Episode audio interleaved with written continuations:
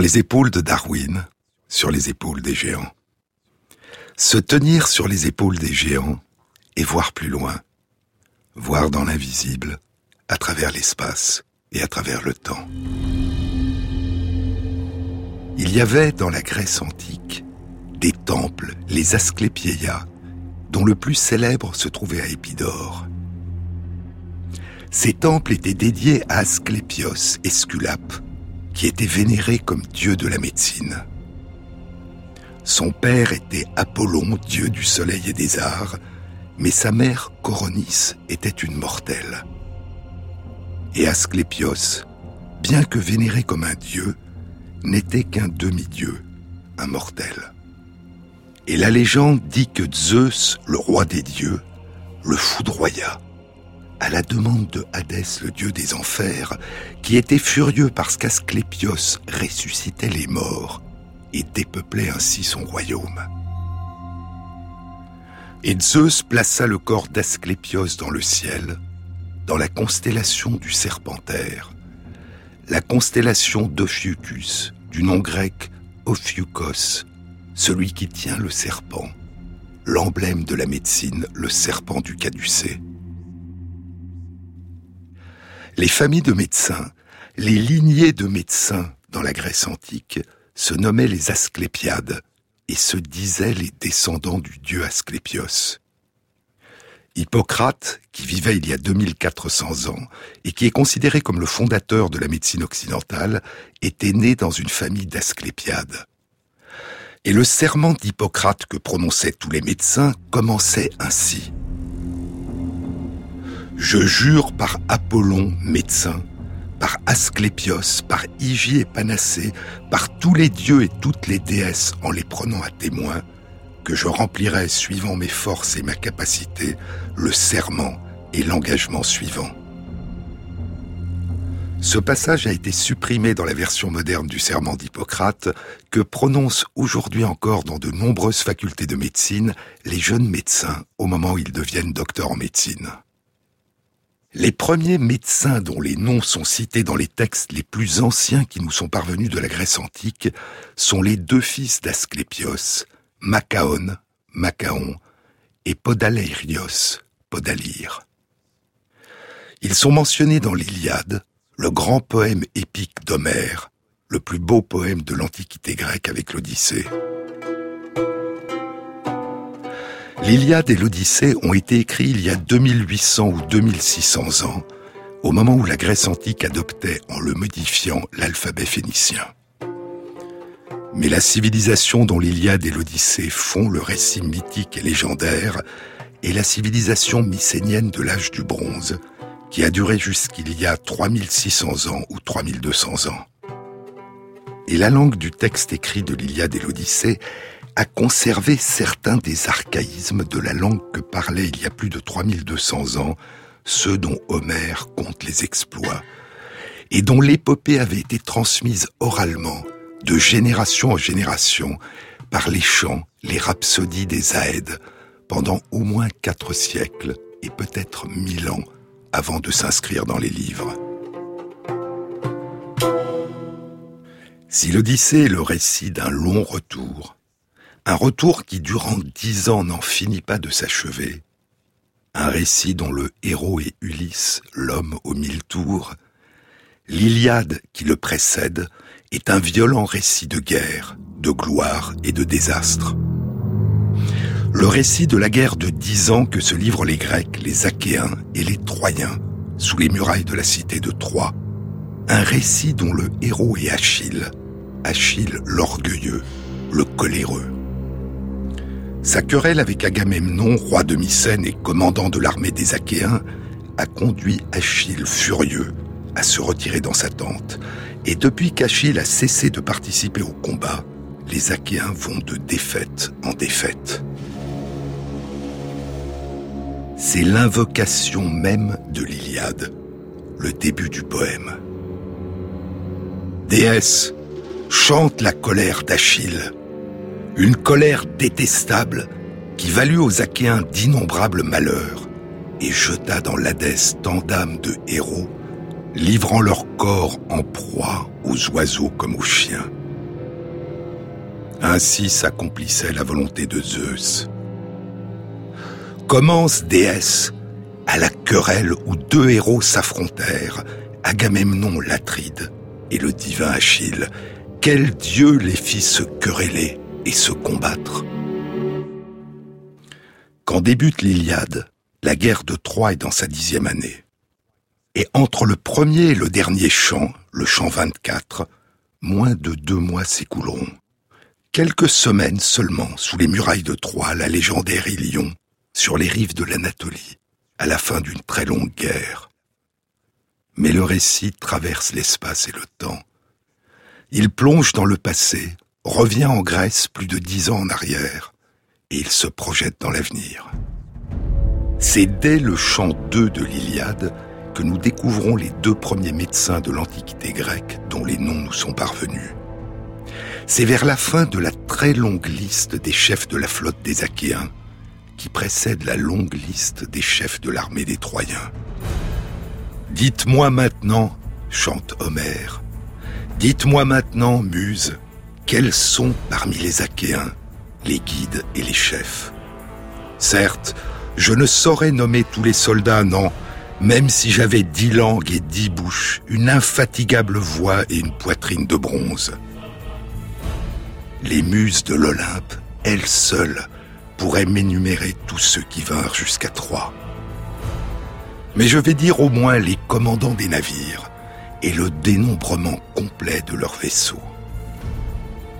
Et vers la fin de la liste, qui comporte en tout l'énumération de près de 1200 navires, contenant chacun de 50 à 120 hommes, c'est-à-dire au total une armée d'environ 100 000 hommes selon le décompte de Robert Flasselière, l'un des traducteurs de l'Iliade, vers la fin de la liste, il y a les gens de Trica, de la rocheuse Itome et ceux de la cité d'Eurytos, Eucali. Ils ont pour commandant les fils d'Asclépios, tous deux bons médecins, Macaon et Podalyre, et trente navires les accompagnent. Aussi étrange que cela puisse nous paraître aujourd'hui, à cette époque, tout du moins dans le récit que nous en fait l'Iliade, les médecins les premiers médecins sont aussi des guerriers. Ils combattent. Et il semble qu'ils ne soignent pas leurs ennemis blessés, mais seulement les blessés de leur propre armée. Et nous allons retrouver Macaon plus loin, à deux reprises dans l'Iliade, une fois en train de soigner et une fois en train de combattre parmi les guerriers. Au début du chant 3, quand va débuter la première journée de combat, Soudain, Hector, le fils du roi Priam, le mari d'Andromaque, se précipite sur le champ de bataille pour proposer une trêve sacrée. Ménélas, roi de Sparte, l'ancien mari d'Hélène, et Paris, le frère d'Hector, qui a enlevé Hélène, dont la fuite à Troie avec Paris a été la cause de la guerre, Ménélas et Paris, dit Hector, doivent s'affronter en combat singulier. Hélène suivra le vainqueur, et nous tous, dit Hector, nous conclurons un pacte d'amitié. À l'issue du combat entre le mari actuel Paris et Ménélas, l'ancien mari abandonné, quel que soit le vainqueur, la guerre sera finie et les Grecs rentreront chez eux. La trêve est scellée par des sacrifices faits aux dieux. Durant le combat singulier qui suit, Ménélas prend le dessus. Mais au dernier moment, la déesse Aphrodite, la déesse de l'amour et de la beauté qui est à l'origine de l'amour entre Paris et Hélène, Aphrodite permet à Paris de s'échapper. Sur les épaules de Darwin, Jean-Claude Amezen sur France Inter. Au début du chant 4, nous sommes sur l'Olympe avec les dieux. Zeus et Héra, son épouse, se disputent à propos de la trêve que les Troyens et les Achéens viennent de conclure. Si la trêve est maintenue, les Achéens vont quitter les rivages de Troie et rentrer chez eux. Et comme Athéna, la fille de Zeus, Héra souhaite la victoire des Achéens. Zeus finit par céder. S'adressant à Athéna, il dit Rends-toi rapidement auprès des deux armées, et tu t'efforceras d'amener les Troyens à se montrer félons en violant leur serment de respecter la trêve. Des cimes de l'Olympe, d'un bond, Athéna descend. On croirait voir un astre envoyé par le fils du perfide Cronos, en guise de présage à des marins ou bien à des troupes nombreuses, un astre éclatant qui fait jaillir mille étincelles. C'est ainsi qu'Athéna s'élance vers la terre et tout à coup s'abat entre les deux armées. Tous, Troyens et Achéens, en l'apercevant, sont saisis de stupeur. Plusieurs vers leurs voisins se tournent et leur disent Verrons-nous de nouveau la guerre détestable et l'atroce mêlée? Ou bien la bonne amitié sera-t-elle établie entre les deux camps par la volonté de Zeus, seul maître des combats que se livrent les hommes? Ainsi parle chacun dans l'une et l'autre armée. Et la déesse, prenant forme humaine, va se plonger dans la foule des Troyens. Elle cherche le Troyen Pandare, le fils de Lycaon, égal aux immortels. Elle s'adresse à lui. Tu lanceras sur Ménélas une flèche rapide, dit Athéna à Pandare. Gagnant ainsi pour toi reconnaissance et gloire auprès des gens de Troie, et surtout auprès de leur chef Paris. La déesse a tôt fait de convaincre ce sot. Aussitôt, Pandare saisit son arc. De son carquois, il ôte le couvercle. Il y choisit une flèche encore neuve, ailée, lourde de noire douleur. En hâte sur la corde, il met la flèche amère. Il tire tout à la fois la corde en air de bœuf et l'encoche de la flèche. La corde vient toucher sa poitrine, le fer de la flèche va toucher l'arc. Et le grand arc tendu prend la forme d'un cercle. Il gémit. À grand bruit, la corde aussi résonne. Et tout à coup jaillit la flèche aiguë, ardente à voler à travers la foule. Mais Athéna veille sur Ménélas. Se dressant devant toi, dit Homère, se dressant devant toi, Ménélas, elle écarte la flèche pointue loin de ta peau. On dirait une mère éloignant de son fils qui sommeille une mouche. Et ainsi, la déesse a réussi ce qu'elle voulait. La trêve est rompue, mais Ménélas est épargné. Athéna, dit Homère, fait dévier la flèche vers l'endroit où des agrafes d'or ferment le ceinturon et où le ventre est couvert d'une double cuirasse. Et la flèche traverse le ceinturon et la cuirasse, et provoque une blessure légère, sans gravité. Mais un sang noir aussitôt coule de la blessure, et un frisson prend le chef des Achéens, Agamemnon, quand il voit le sang couler de la blessure. Un semblable frisson prend aussi Ménélas, mais quand il s'aperçoit que la plus grande partie de la flèche est restée à l'extérieur de la cuirasse, son courage revient. Le grand Agamemnon pousse de lourds sanglots. Frère chéri, c'est donc ta mort que je préparais en concluant cette trêve et en t'exposant ainsi tout seul aux armes des Troyens. Voici qu'ils t'ont frappé, foulant aux pieds leur serment. Oui, dans mon âme et dans mon cœur, je le sais. Un jour on la verra périr, la sainte Troie, avec son roi Priam, quand Zeus, fils de Cronos, assis haut dans le ciel, rempli d'un grand courroux par cette perfidie, secoura sur eux tous ses armes ténébreuses. Cela s'accomplira, mais quel terrible coup m'atteindra, Mélénas, si tu meurs, achevant le destin de ta vie? Ah, puisse m'engloutir alors la vaste terre. Mais le blond Ménélas le rassure en disant Non, tranquillise-toi, tu te dépêches trop de répandre l'effroi dans l'armée achéenne. La flèche aiguë n'a pas atteint le bon endroit. Elle a touché d'abord le ceinturon brillant, puis au-dessous de lui la ceinture et la côte, œuvre des forgerons. Le grand Agamemnon lui répond par ces mots. Puisses-tu dire vrai, Ménélas qui m'est cher, mais un médecin va palper ta blessure et la couvrir d'onguents afin de mettre un terme à tes noires douleurs. Il dit, et se tournant vers son divin héros, Taltibios, Taltibios, hâte-toi d'amener Macaon, le fils d'Asclépios, le parfait médecin. Il verra Ménélas, le vaillant fils d'Atrée, car quelqu'un l'a blessé d'une flèche, un bon archer troyen, qui tire gloire, lui, de ce coup qui nous navre. Il dit, et le héros, sitôt l'ordre reçu, parcourt les rangs des Achéens bardés de bronze, en cherchant du regard le héros Macaon. Il l'aperçoit, il s'approche et lui dit ces paroles ailées. Viens, fils d'Asclépios, et réponds à l'appel du grand Agamemnon en allant voir le vaillant Ménélas, car quelqu'un l'a blessé d'une flèche, un bon archer troyen, qui tire gloire, lui, de ce coup qui nous navre.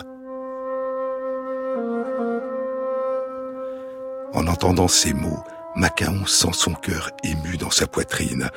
Ils partent dans l'armée immense des Achéens et traversent la foule.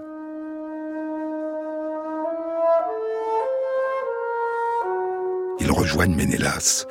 Autour de lui, les chefs se sont groupés en cercle.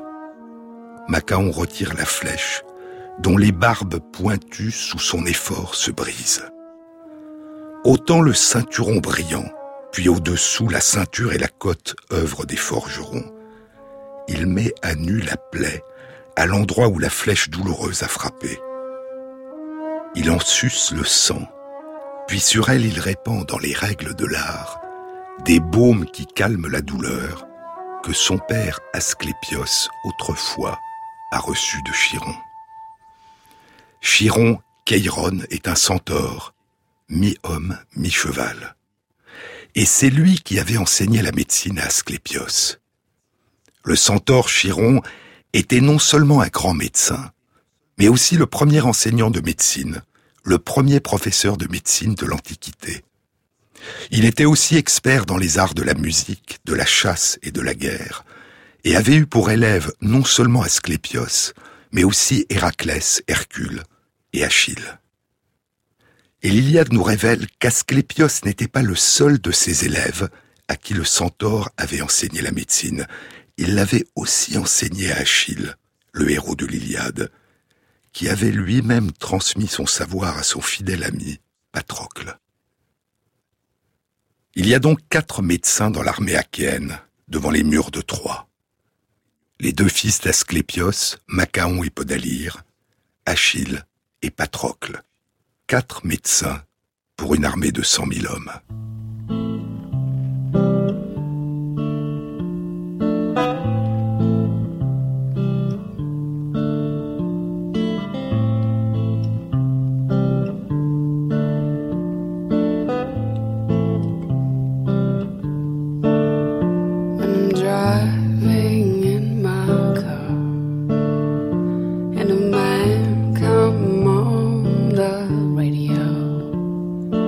jalan nah.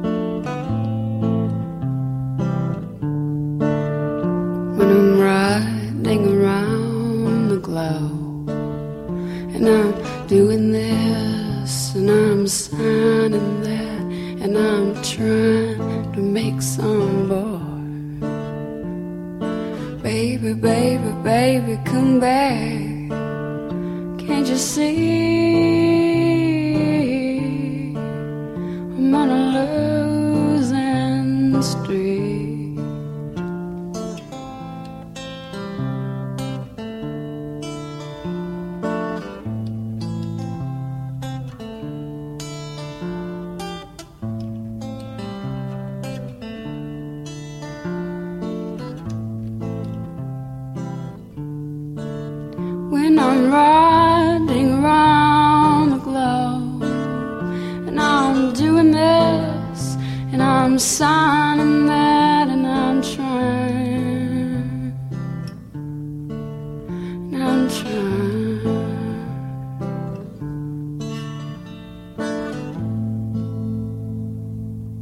France Inter, Jean-Claude Amezen.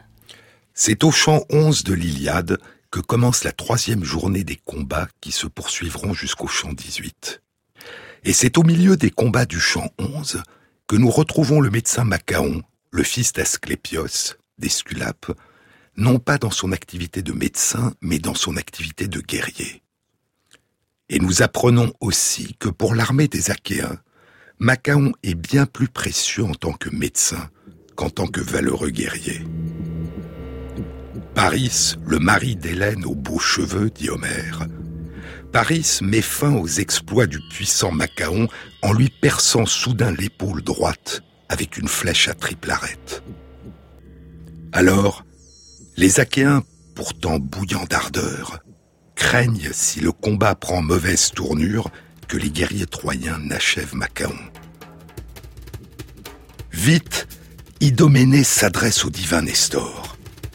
Nestor, fils de Nélée, honneur de l'Achaïe, va, monte sur ton char, emmène Macaon et pousse tes forts chevaux en hâte vers tes navires, car un médecin à lui tout seul vaut beaucoup d'hommes pour extraire des flèches et sur chaque blessure étendre des onguents et des baumes. Il parle ainsi, et Nestor, sans perdre un seul instant, monte sur son char et fait à ses côtés s'installer Macaon, ce fils d'Asclépios, médecin sans reproche. Et vers les navires, ses chevaux, avec ardeur, s'envolent. Et c'est plus loin, toujours dans le champ 11, que nous apprendrons qu'Achille et Patrocle sont eux aussi médecins. Comme Asclépios, Achille a appris la médecine de son maître, le centaure Chiron, et il l'a lui-même enseigné à son ami Patrocle. À la demande d'Achille, Patrocle est parti chez Nestor prendre des nouvelles du médecin Macaon, blessé, que Nestor a ramené en sûreté chez lui. Et sur le chemin du retour, longeant les navires, Patrocle se hâte pour dire à Achille que Macaon est vivant. Patrocle passe en courant devant les vaisseaux d'Ulysse, dit Homère, et il se trouve soudain en face d'Eurypyle, divin fils d'Évémon, qui, frappé d'une flèche à la cuisse, revient en boitant du combat. La sueur trempe à flot sa tête et ses épaules, et le sang noir jaillit de sa brûlante plaie, mais son cœur reste ferme. Et Euripyle, blessé, regarde Patrocle et lui dit Divin Patrocle, rien ne pourra sauver désormais les Achéens. Dans leurs navires noirs, ils iront se jeter.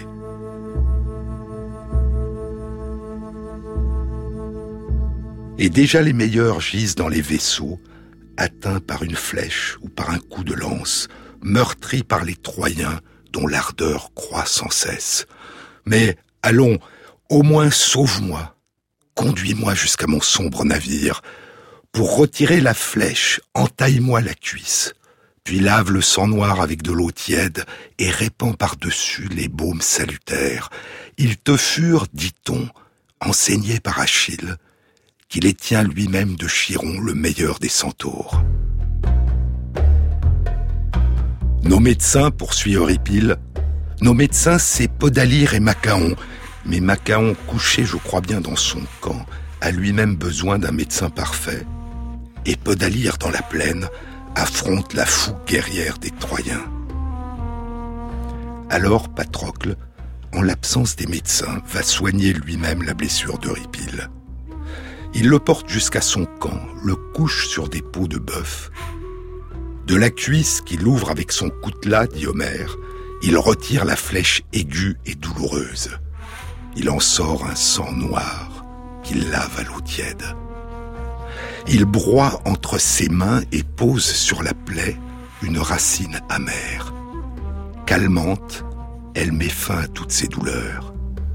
La blessure alors sèche et le sang se tarit. Et c'est la fin du chant 11, le onzième des 24 chants de l'Iliade.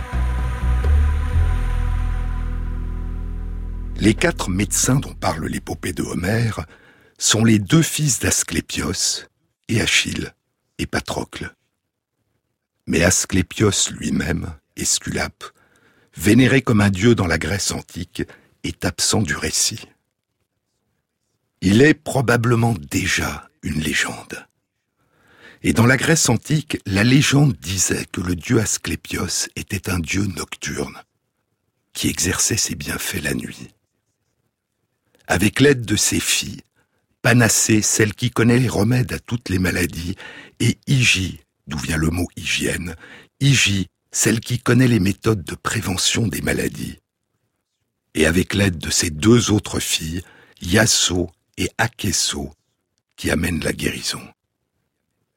Dans les Asclépieias, les temples qui accueillaient les malades, les prêtres médecins, les Asclépiades, demandaient aux malades de dormir.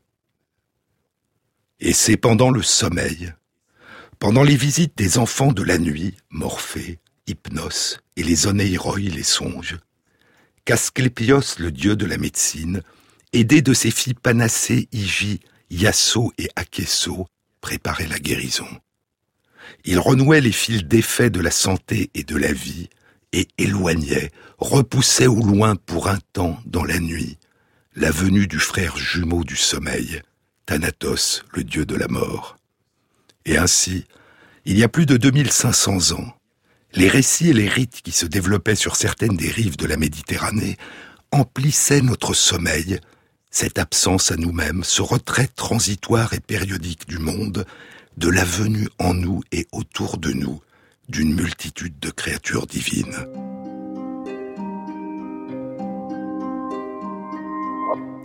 Les fils de la nuit, Hypnos, Morphée, les Onéiroi, et le fils du dieu du soleil et des arts, le dieu de la médecine Asclépios, et ses filles, Panacée, Hygie, Yasso et Akesso, évoquant, par la puissance du conte, du mythe, des légendes, une partie de ce que la recherche scientifique nous a appris aujourd'hui, que quelque chose en nous se construit durant notre sommeil, nous transforme, nous emporte ailleurs sans nous abandonner, et nous ramène au réveil différent de ce que nous étions la veille, plus riche de ce qui a émergé en nous à notre insu.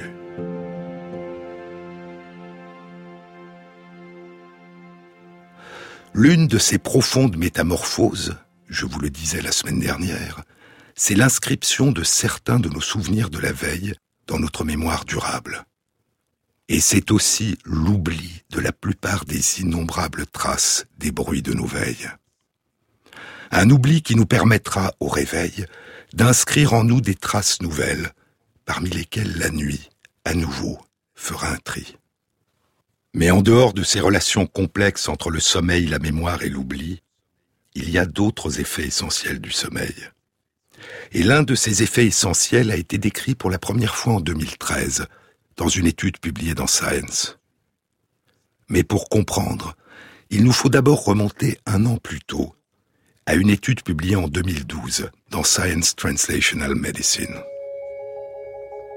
Le liquide qui baigne les cellules de notre corps, le liquide qui est présent à l'extérieur des cellules, le liquide extracellulaire qu'on appelle aussi le liquide interstitiel, apporte à nos cellules des nutriments, des sources d'énergie, des hormones, et se remplit des produits toxiques et des déchets libérés par les cellules.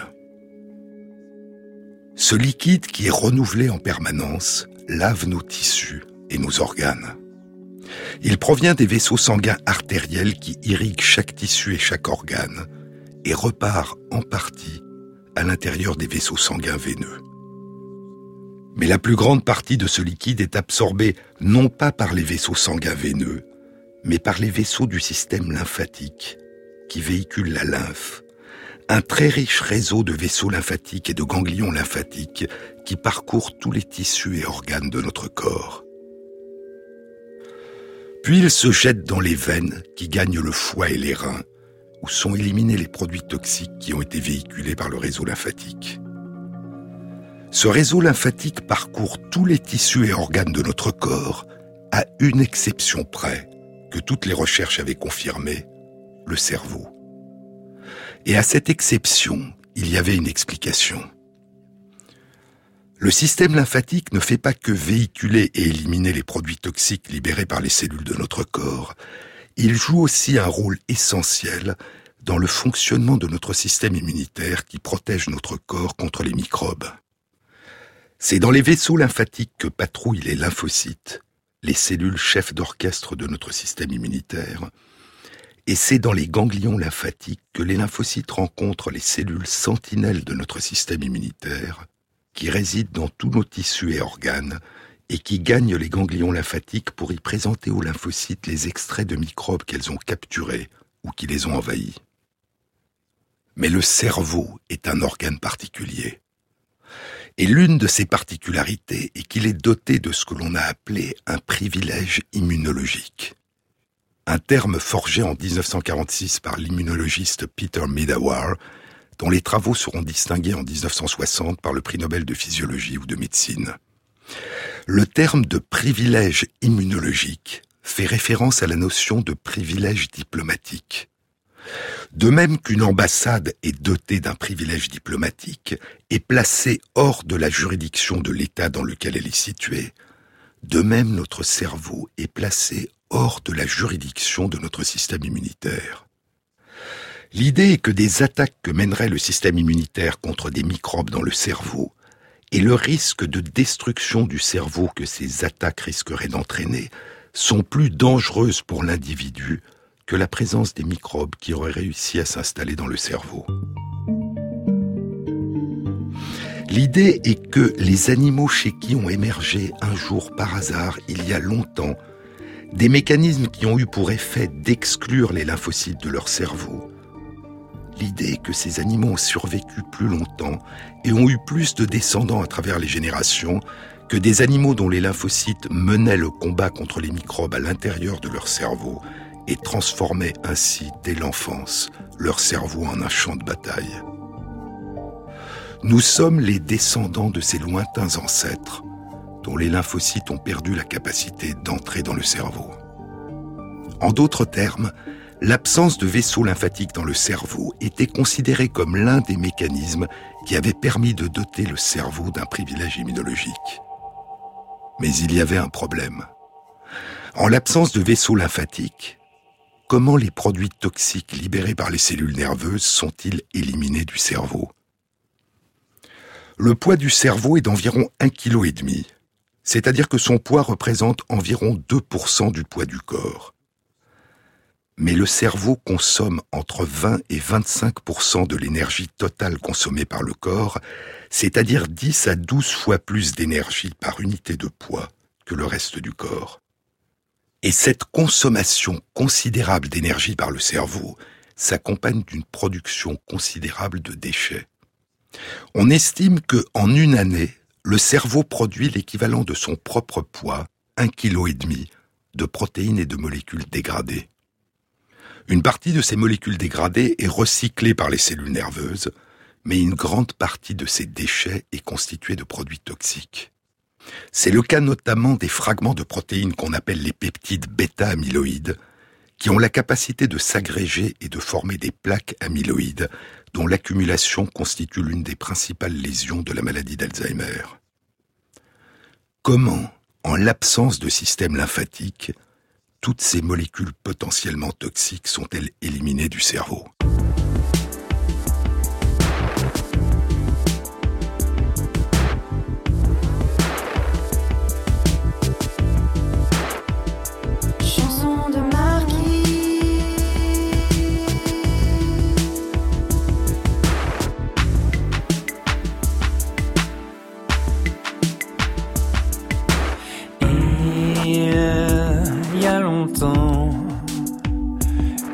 Chantons plus la chanson de Chalet. Il y a longtemps que tu n'écoutes plus la chanson du marquis. La fleur est loin, la mer aussi. Je pense à mort, je pense à vie. Le musquet, bien mal appris, se demande encore, toi t'es qui? Il y a longtemps, nous chantonnions en cœur la chanson des chalets.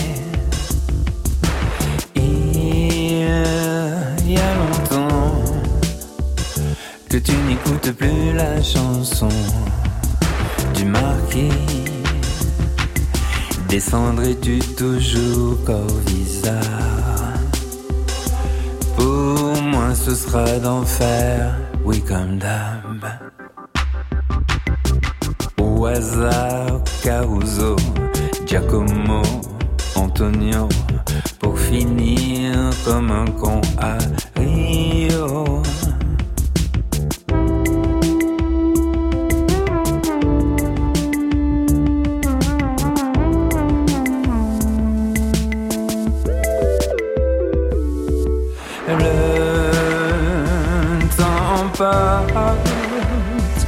Nos souvenirs. Super sa paix. Je vis toujours le martyr amour aux mélodies que tu aimais.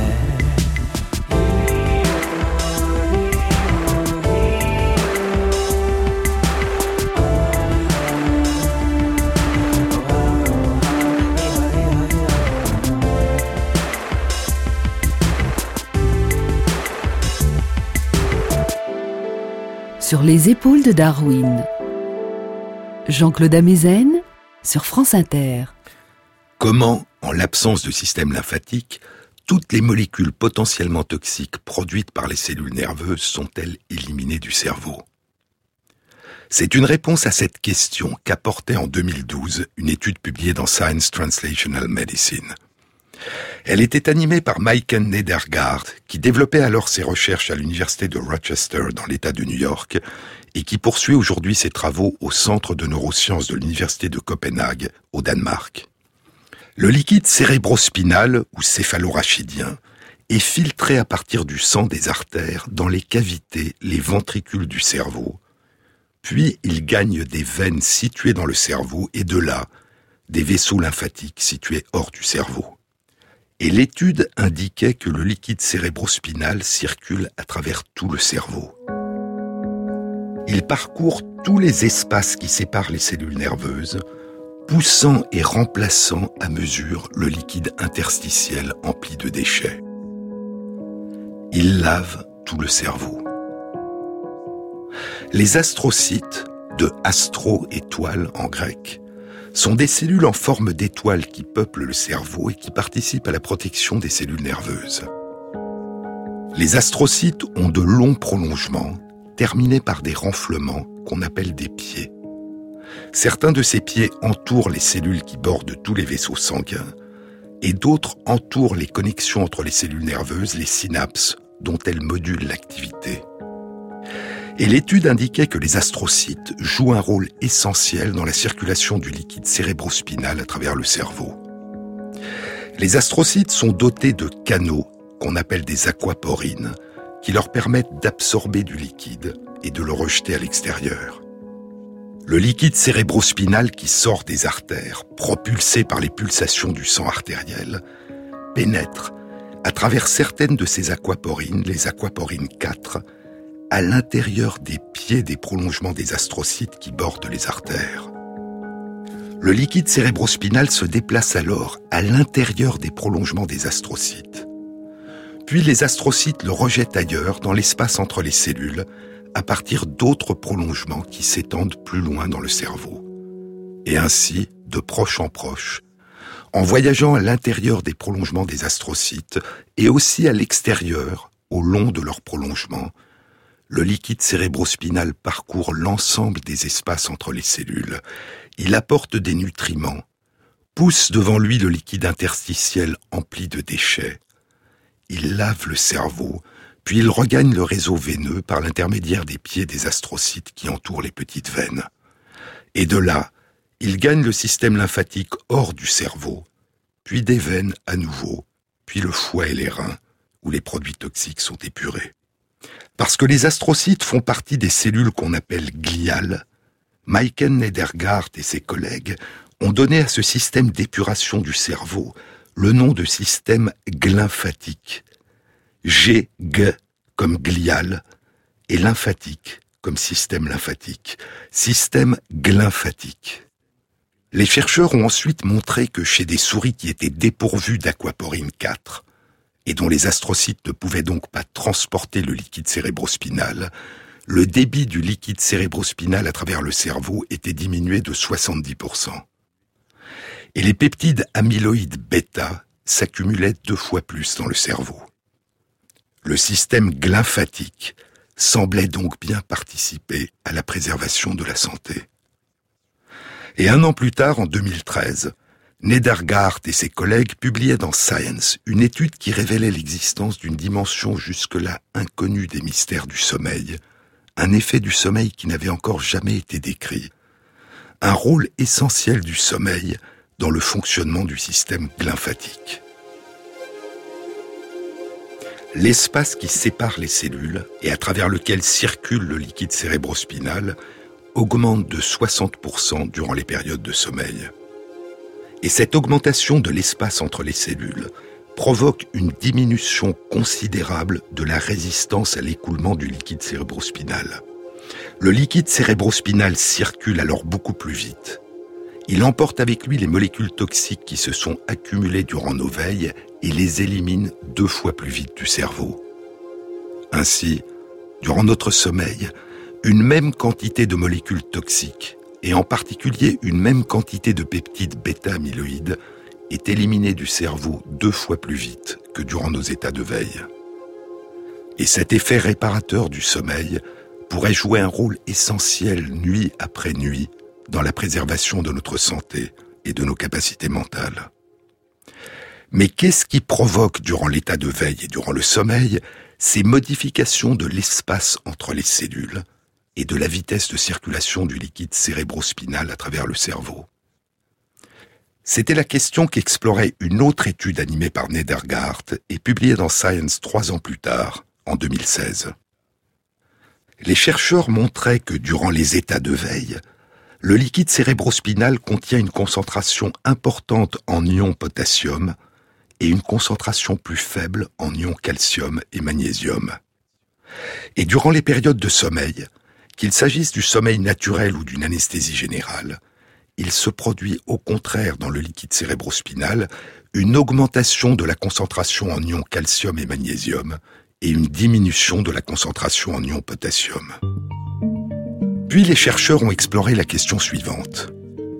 Est-ce que les changements de concentration en ions potassium, calcium et magnésium dans le liquide cérébrospinal sont une simple conséquence de l'état de veille ou du sommeil ou est-ce qu'ils pourraient jouer un rôle dans l'induction de l'état de veille ou du sommeil? L'étude indique que chez des souris en train de dormir, Lorsque les chercheurs augmentent la concentration en potassium et diminuent la concentration en calcium et en magnésium dans le liquide cérébrospinal qui baigne le cerveau, ces modifications suffisent à provoquer le réveil. Et inversement, chez des souris éveillées, une diminution de la concentration en potassium et une augmentation de la concentration en calcium et en magnésium dans le liquide cérébrospinal suffit à provoquer l'endormissement. L'étude suggère donc que les neuromédiateurs qui induisent le réveil et le sommeil agissent en modifiant l'entrée ou la sortie de potassium, de calcium et de magnésium dans les cellules nerveuses. Et ainsi, jour après jour et nuit après nuit, Ce sont ces modifications des concentrations en potassium, en calcium et en magnésium dans le liquide cérébrospinal qui baigne le cerveau qui ont pour effet d'induire et de maintenir l'éveil ou le sommeil, de diminuer ou d'augmenter dans le cerveau l'espace entre les cellules, et de modifier ainsi la vitesse à laquelle le liquide cérébrospinal parcourt le cerveau et le lave.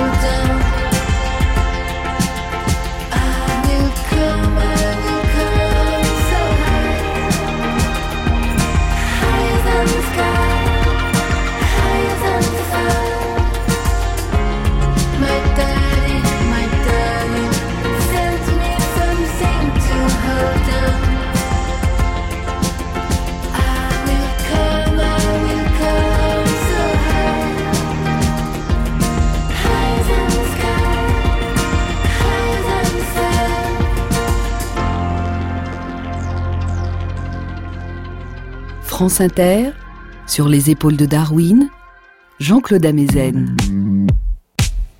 Le système glymphatique dans le cerveau, découvert en 2012 par Michael Nedergaard et ses collègues, partageait avec le système lymphatique qui parcourt tous les autres tissus et organes de notre corps la capacité d'éliminer les produits toxiques libérés par les cellules. Mais contrairement au système lymphatique, il ne transporte pas les lymphocytes et ne possède pas les ganglions, les ganglions lymphatiques, qui dans tous les autres tissus et organes de notre corps permettent aux lymphocytes de notre système immunitaire d'initier leur combat contre les microbes. Toutes les recherches, je vous le disais, avaient confirmé l'absence d'un véritable système lymphatique dans le cerveau. C'était l'une des explications du privilège immunologique dont était doté le cerveau. Mais la science va sans cesse se raturant elle-même. Rature féconde, dit Victor Hugo. La science cherche le mouvement perpétuel, poursuit Hugo. Elle l'a trouvé, c'est elle-même. La science est continuellement mouvante dans son bienfait. Et trois ans après la découverte du système glymphatique dans le cerveau, et deux ans après la découverte du rôle essentiel que joue le sommeil dans son fonctionnement, en 2015, à un mois et demi d'intervalle, deux études indépendantes rapportaient la découverte d'un véritable système lymphatique dans le cerveau. L'une de ces études, publiée dans Nature, était animée par Jonathan Kipnis, du Centre de recherche sur l'immunologie du cerveau dans le département de neurosciences de l'Université de Virginie, aux États-Unis. L'autre étude, publiée dans The Journal of Experimental Medicine, était animée par Kari Alitalo du Centre de recherche sur la biologie du cancer de l'Université d'Helsinki, en Finlande. Les deux études indiquaient l'existence d'un véritable système lymphatique dans les méninges qui enveloppent le cerveau. Et plus précisément, les vaisseaux lymphatiques sont situés dans la dure mère, qui est la plus externe des trois membranes des méninges qui entourent le cerveau. Et ainsi, le système lymphatique était bien présent dans le cerveau, non pas à l'intérieur du cerveau, mais à sa périphérie, enfoui dans la dure mère. Contrairement au système glymphatique, il transporte les cellules du système immunitaire à partir des autres régions du corps vers le cerveau, et à partir du cerveau vers les autres régions du corps.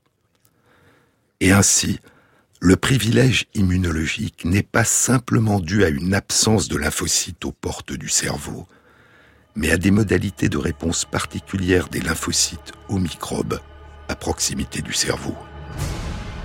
Ce n'est pas une paix due à une absence de combattants, c'est une paix armée, due au comportement particulier des combattants, une trêve qui peut dans certaines circonstances être rompue et transformer alors les méninges ou le cerveau en un champ de bataille.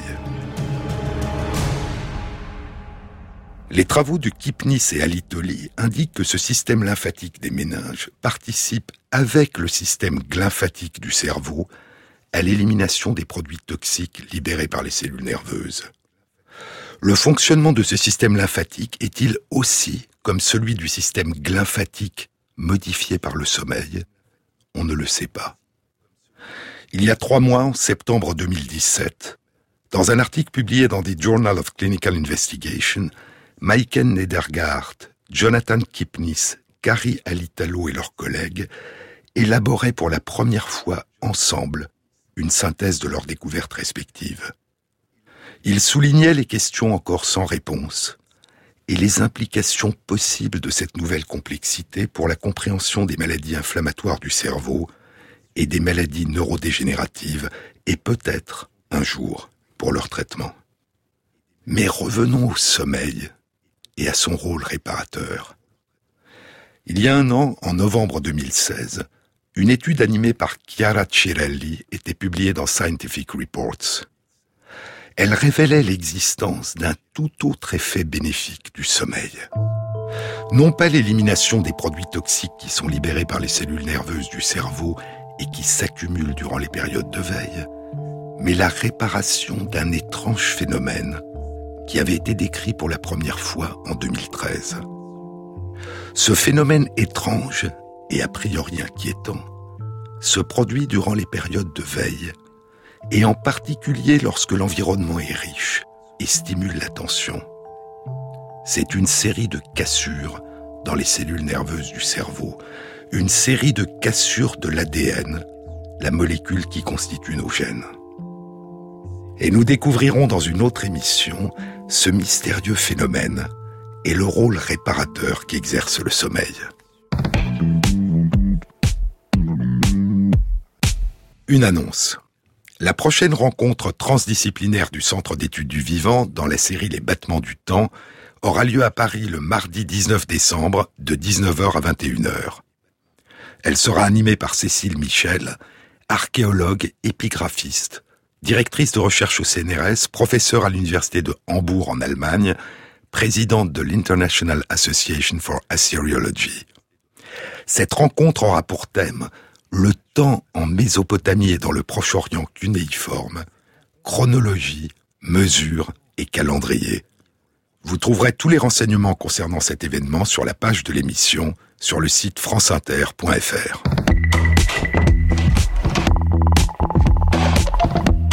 Cette émission a été réalisée par Christophe Imbert, avec à la prise de son Julien Michel, au mixage Rémi Quincet et Jean-Baptiste Audibert pour le choix des chansons. Et merci à Christophe Magère qui intègre sur la page de l'émission les références aux articles scientifiques et aux livres dont je vous ai parlé.